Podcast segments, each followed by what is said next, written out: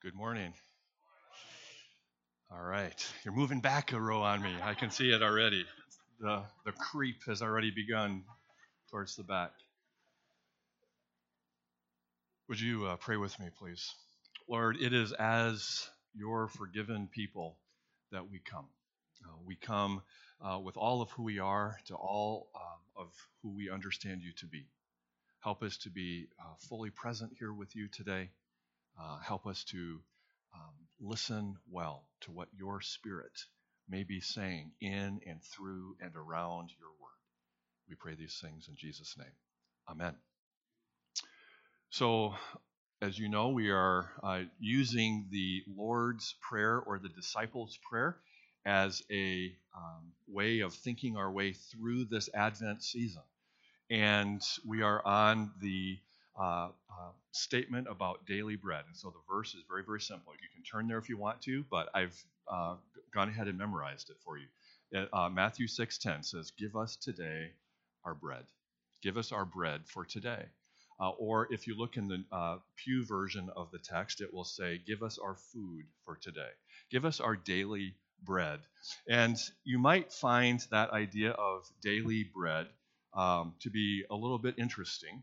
Uh, smack dab where it is. Uh, if you uh, read the context of this prayer, uh, the Lord's Prayer exists right in the middle of the Sermon on the Mount, right? So, some of the most famous, most significant uh, teaching that Jesus ever uh, delivered, all collected into one space. And right in the middle of that teaching uh, is this prayer.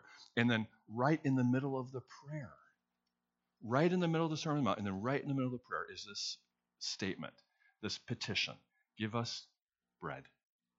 Bread. And uh, if you look all around this uh, idea of bread, or that simple word bread, you'll see uh, grand sweeping themes, right? The grand sweeping themes of God's kingdom and, and God's glory and God's majesty. And, and you see uh, really um, profound and challenging themes of forgiveness and being forgiven and and uh, in that sort of existential struggle of living into the forgiveness that we've been offered and offering that forgiveness to others uh, can consume so much of our energy. And uh, if you look around the prayer itself you see uh, sort of really complex thorny nuanced and challenging conversations about the relationship between the Old Testament covenant of law and the New Testament covenant of grace. And, and what is the relationship between law and grace? And, and how do we, as followers of Jesus, hold those two things together? And volumes and libraries have been written about these grand, complex theological ideas. And right in the middle of all of that, it's bread. Something simple like bread. Think about a uh, nice hot loaf of bread right out of the oven. Think about holding that warm bread in your hands. How does it feel? What does it smell like? How does your house smell as that, that bread is baking? Thumbs up, right? What, is it, what does it taste like? The first time you crack open that freshly baked loaf of bread, and maybe you put some nice butter on there and it melts in. Anybody, anybody getting hungry yet? Right? Somebody's yeah. And maybe maybe bread's not maybe bread isn't your thing, right? And um, maybe maybe you're maybe bread isn't for you. And if that's so, I'll never understand you. I'll never understand what kind of a person you are if that's true. But but um, but think for just a minute about what your favorite food is right? What what is that favorite you know holiday season? Maybe there's a special holiday dish that you know when you smell that cooking in your oven or you walk into grandma's house or uh, you know the, the family gathering you can smell that aroma. What what is your favorite food? Or if you can't think of your favorite food one of one of the top five right? What are the what, what is something that that just makes your mouth water? Just think just call that to mind. When do you have it? Who do you enjoy it with? What are the stories about that? Why do you like it right? Everybody have something in mind. Think of a dish or a food or a, uh, something that you just love. And now, now, now, do this for me, right? Just kind of get that into your head. And now, uh, just turn to somebody and and say to them, uh, just what is your favorite food? Just tell somebody next to you your favorite food. Go ahead.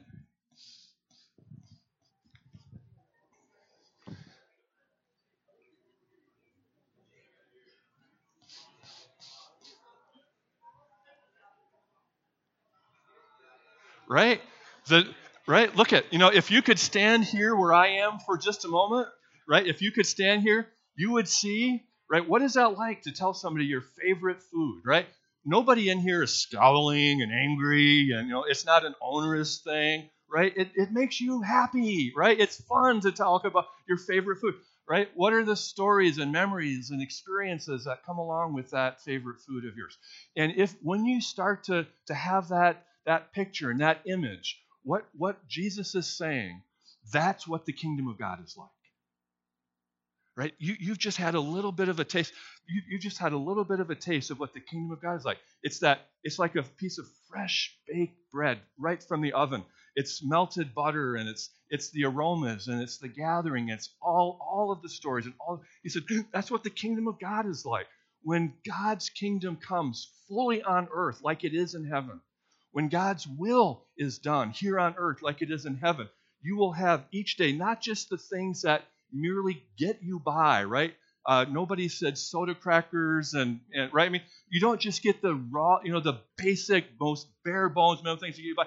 In the kingdom of God, what happens is you get you get to have the experience of joy, right? You get to experience the good gifts from a God who loves you very much. Humans are designed not just to consume bread, right? It isn't just a utilitarian deal, but we're created and we're designed to enjoy it and to share it and to be thankful for it and we enter into all of that joy. And that's a picture, Jesus saying, of the kingdom of God. That's the kingdom of God. And so this morning, what we want to do is take this very, very simple idea of bread.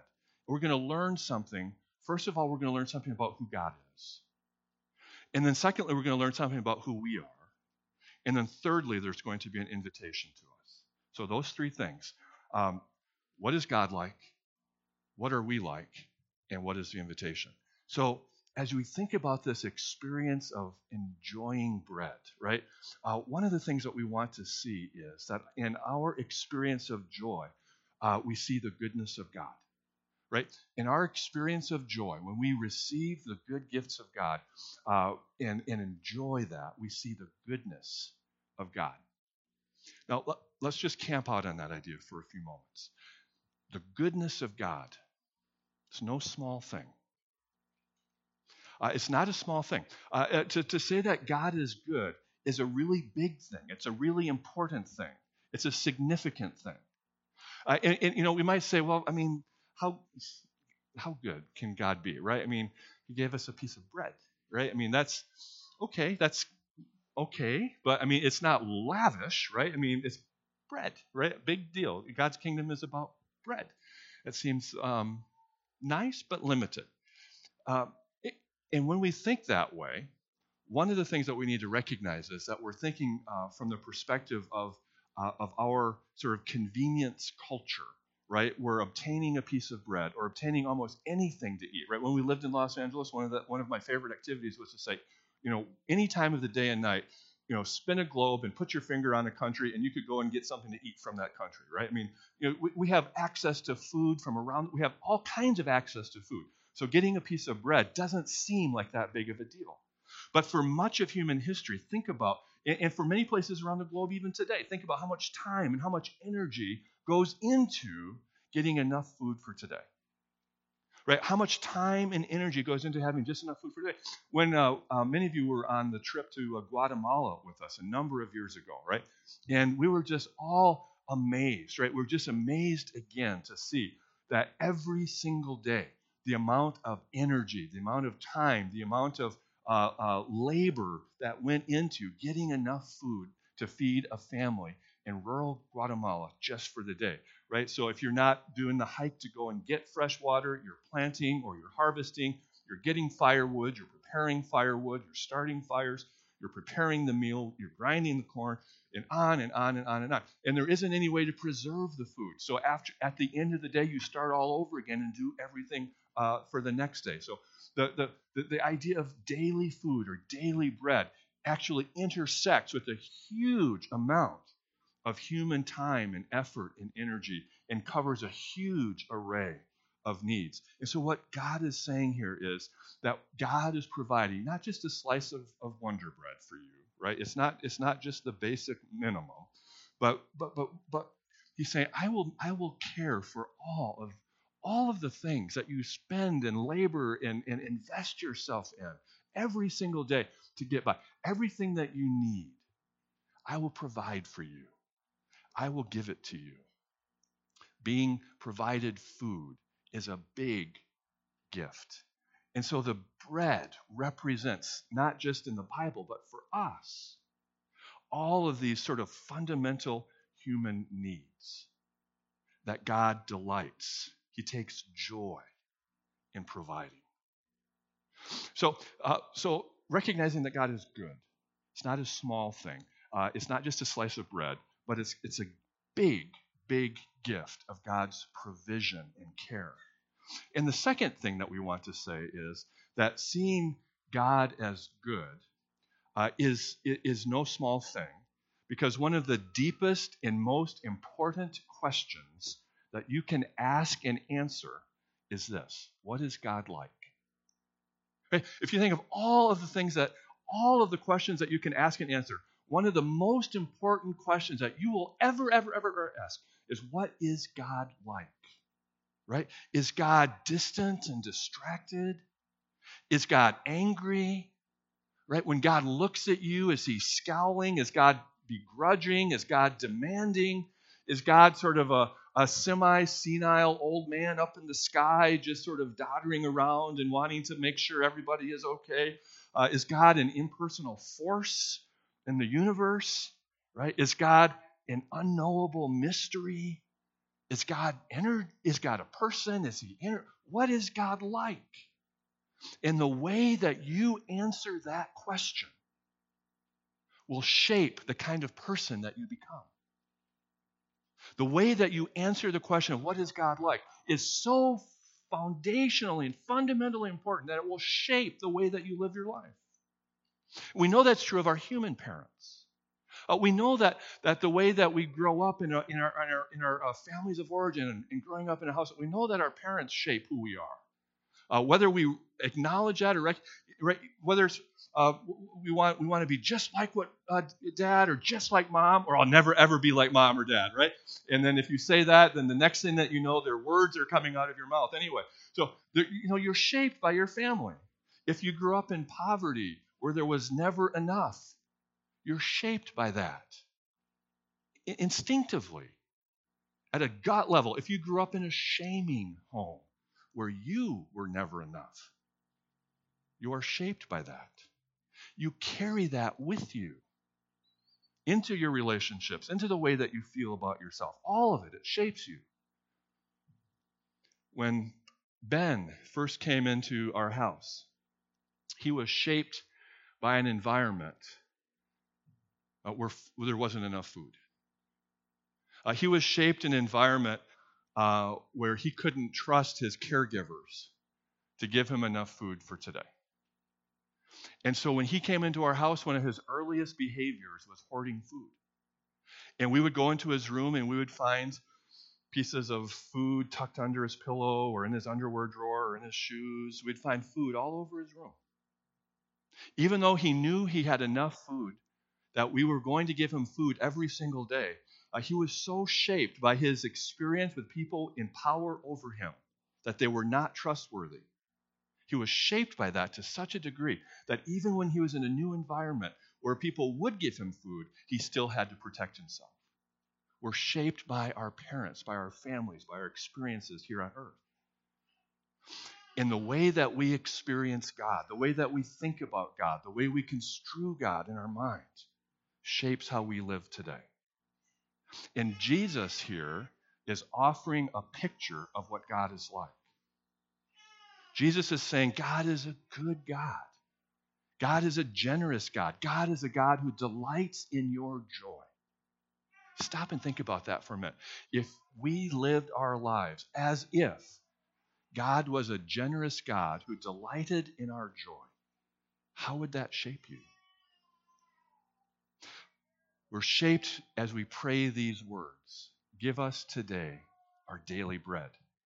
Uh, we pray that over and over, talking to God, coming before God, and asking for daily bread. And that shapes us. And by the way, when we ask God for our daily bread, there's never ever here any hint that we're begging God for something. Right? It isn't it isn't that God has something. God has the bread and God is, you know, keeping a stockpile of bread somewhere and if you beg him enough every single day and, and plead with him, maybe he'll give you a little bit. There's never a hint that God is just sort of begrudgingly giving us a little bit if we beg him in just the right way and if we come to him often enough. Uh, uh, it isn't that he does, doesn't want to give us our daily bread. In fact, the word for daily bread is often here translated give us tomorrow's bread. Right? So the idea is that I already have enough bread for today, and I'm, now I'm just saying, give us tomorrow's bread too. We, we come with it from a perspective of, of having already received enough. We come with confidence, and we come uh, looking forward to tomorrow. Uh, immediately after World War II, the Allied armies began to uh, discover that there were a number of uh, hungry and homeless children that needed to be cared for. And they began to gather these uh, children and put them into uh, uh, centers where they would house them and care for them. And even though uh, the children were given affection and they were given enough food and they were given enough care, they didn't sleep well at night. And they seemed restless and always afraid. And finally, uh, a psychologist came upon a solution. And what they ended up doing was this after the children were put into bed, they were given a slice of bread to hold, just to hold. If they wanted more to eat, they could always be given more to eat. But this particular slice was just to hold and not to eat. And having a slice of bread to hold produced marvelous results. Uh, the child would go to sleep feeling and knowing that she would have something to eat tomorrow. And that assurance gave this child a calm and peaceful rest. Uh, N.T. Wright writes in Psalm 23, David points out something of the same thing in the feeling of the sheep when he says, The Lord is my shepherd, I shall not want. Instinctively, the sheep uh, knows the shepherd has made plans for its grazing tomorrow. He knows the shepherd has made ample provision for it today, so uh, will he tomorrow. So the sheep lies down in its fold with the piece of bread in its hand. Uh, Jesus extends the metaphor even further, one chapter beyond this one, when he says, Which of you, if your son asks for bread, will give him a stone? Or if he asks for a fish, will give him a snake? If you then, who are evil, know how to good, get good, give good gifts to your children, how much more will your Father in heaven give good gifts to those who ask. In other words, think about how much you love your own child. Think about how much love you have for your own grandchild. The intense and instinctive love that you have for your own child might as well be considered hatred compared to the love that God has for you. It, you might as well be considered evil compared to the goodness of God in God's generosity. What kind of God do we have? Jesus is saying God is good and generous and reliable, and God delights in your joy. Let that sink in. Let that shape you. Let that form you. Let that become the God that your life reflects. So, give us today our bread we learn something about God. God is generous, and God delights in our joy. God is good. God will provide for us. The second thing is that we're going to learn something about ourselves. And we learn something about ourselves as soon as we start to think about this text for just a moment. The next thing that we see, the, the, the next question that we might ask ourselves is well, it might be true for some people that God provides. But to be perfectly honest with you, God hasn't provided that well for me. Uh, uh, there, there were some things that I really did ask God for. There were some things that I really did trust God for, some things that I really needed from God, and God just didn't come through. Uh, was it too much to ask for God to be just a little bit more generous with me? Would it have been too much to ask of God for my prayer to be answered? Here's what that reveals about me. Here's what that teaches us about who we are. When I am when I am angry at God, when I'm disappointed with God, here's what that says it says, I have not yet come to a place where I want the provider more than the provision. I have not yet come to a place where I'm more focused on the giver than I am on the gift. Praying for daily bread is never intended to put our hearts on the bread. It's always intended to put our hearts on the God who gives us the bread. Recall with me that this petition for bread comes in the middle of the prayer. The immediate context of this particular position is that Jesus has invited us to call God Father.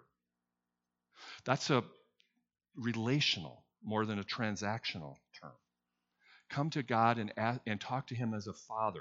We're invited to be involved in the glory of God, to, to, to, to honor God's name, to make God's name holy. We've prayed for God's kingdom to come.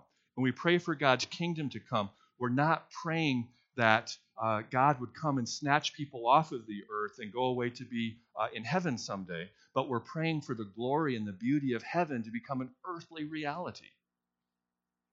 In other words, the first half of this prayer is all about God. Prayer that doesn't start with God, prayer that doesn't set our hearts on God, is always in danger of becoming, uh, of, of, of no longer being prayer at all right? If my prayer is just always focused on me, my heart is always set on me, very soon it stops being prayer altogether and it collapses just into random thoughts and fears and anxieties in our own minds. Prayer, the prayer that Jesus teaches, is always going to turn the hopes and fears of all of the years back to God Himself. That's the point of all of the great bread stories in the Bible. Right? Think of all of the times that God's people in the scriptures are provided bread.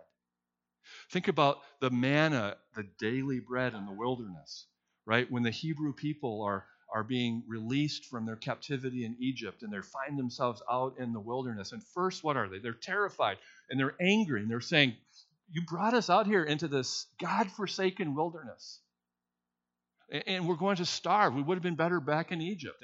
And, and, and, and and God provides manna for them. Right? And then after they've had manna for a while, just enough for each day, then what? They get sick and tired of it, right? They say, I, you know, if I, if I have to eat another piece of that manna, I'm just going to gag on it. How can you, you know, nobody can just live on this manna. Nothing but manna coming out of our ears.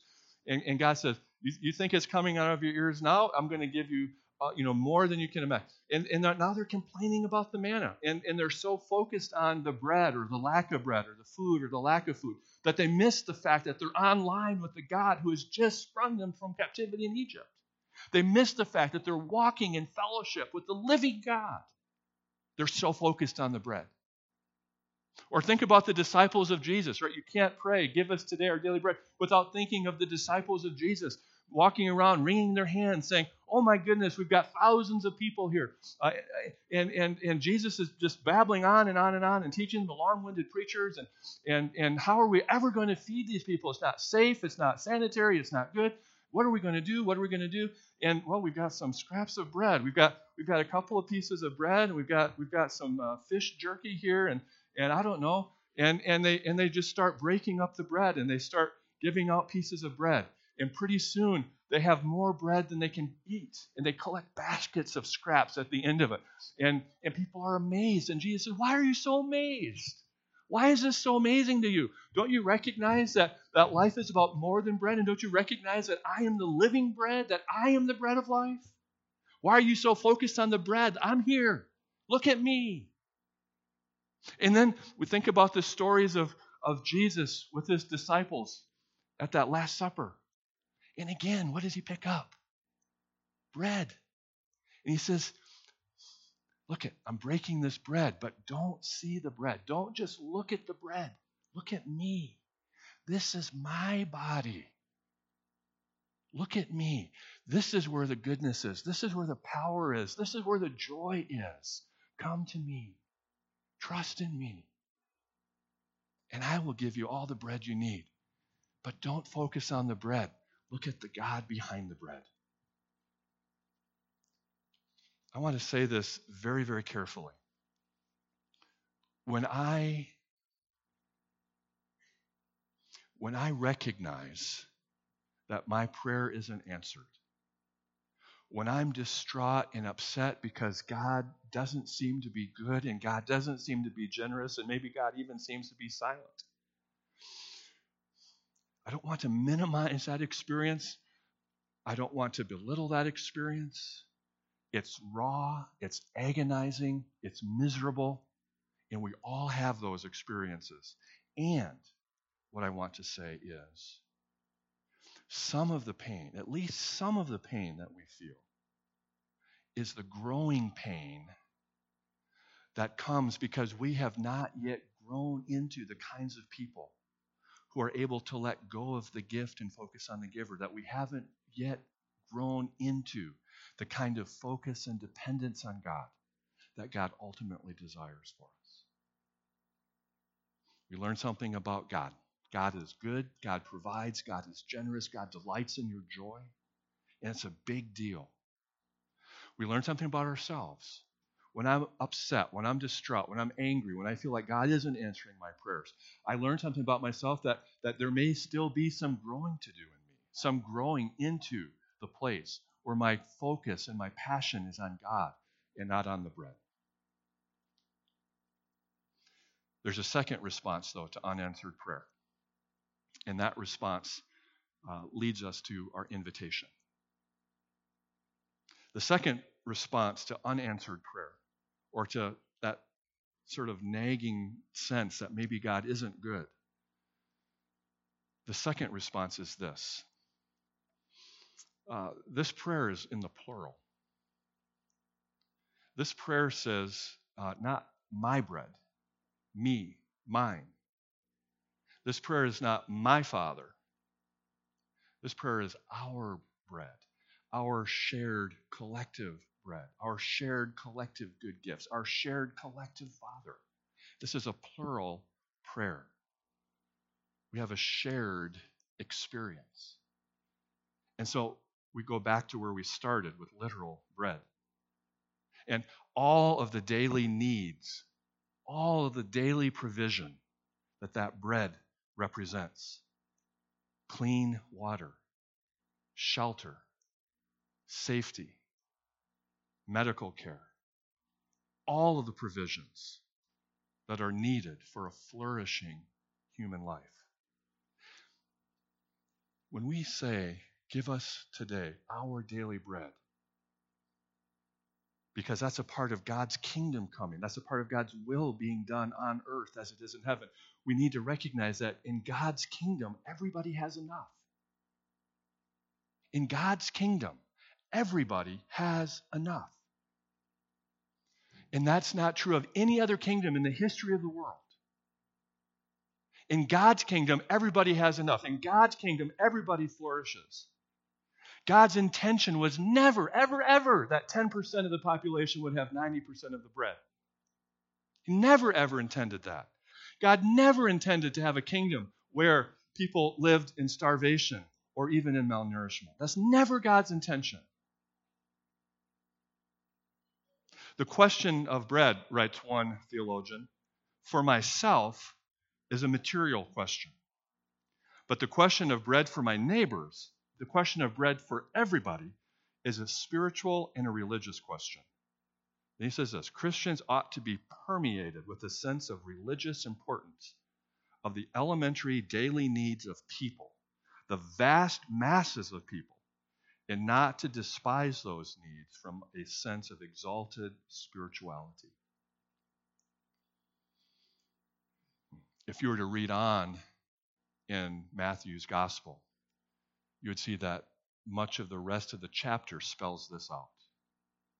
If we are truly praying for God's name to be honored, then we can never just pray for food for ourselves. We must pray for the needs of the whole world. We must pray for the needs of a world where millions today are hungry. Many are starving. And as we pray that, we listen to the Spirit, perhaps bubbling up into our own spirits the realization that if we are truly to pray it, then we might have to do something about it. And we become part of God's answer to our own prayer. Something simple like bread. We learn something about who God is. We learn about a God who is generous, who provides, who delights in your joy, who says, My kingdom is like gathering around a family table with all of your favorite foods. And I want you to be at the party. We learn something about ourselves. We, we come to recognize that when we feel mistreated by God, when we feel like we're missing out, or God is distant, or God isn't answering, it's an opportunity to say, What am I holding on to? What am I exalting above God Himself? Where do I need to grow in that? And when I pray for this daily bread, it's an opportunity for me to look around and to recognize that I am part of the answer for somebody else who's hungry. I'm part of the answer for somebody else who's thirsty. I'm part of the answer to somebody else's need. And may God's name be honored in the way we answer. Would you pray with me, please? Lord Jesus, we do thank you for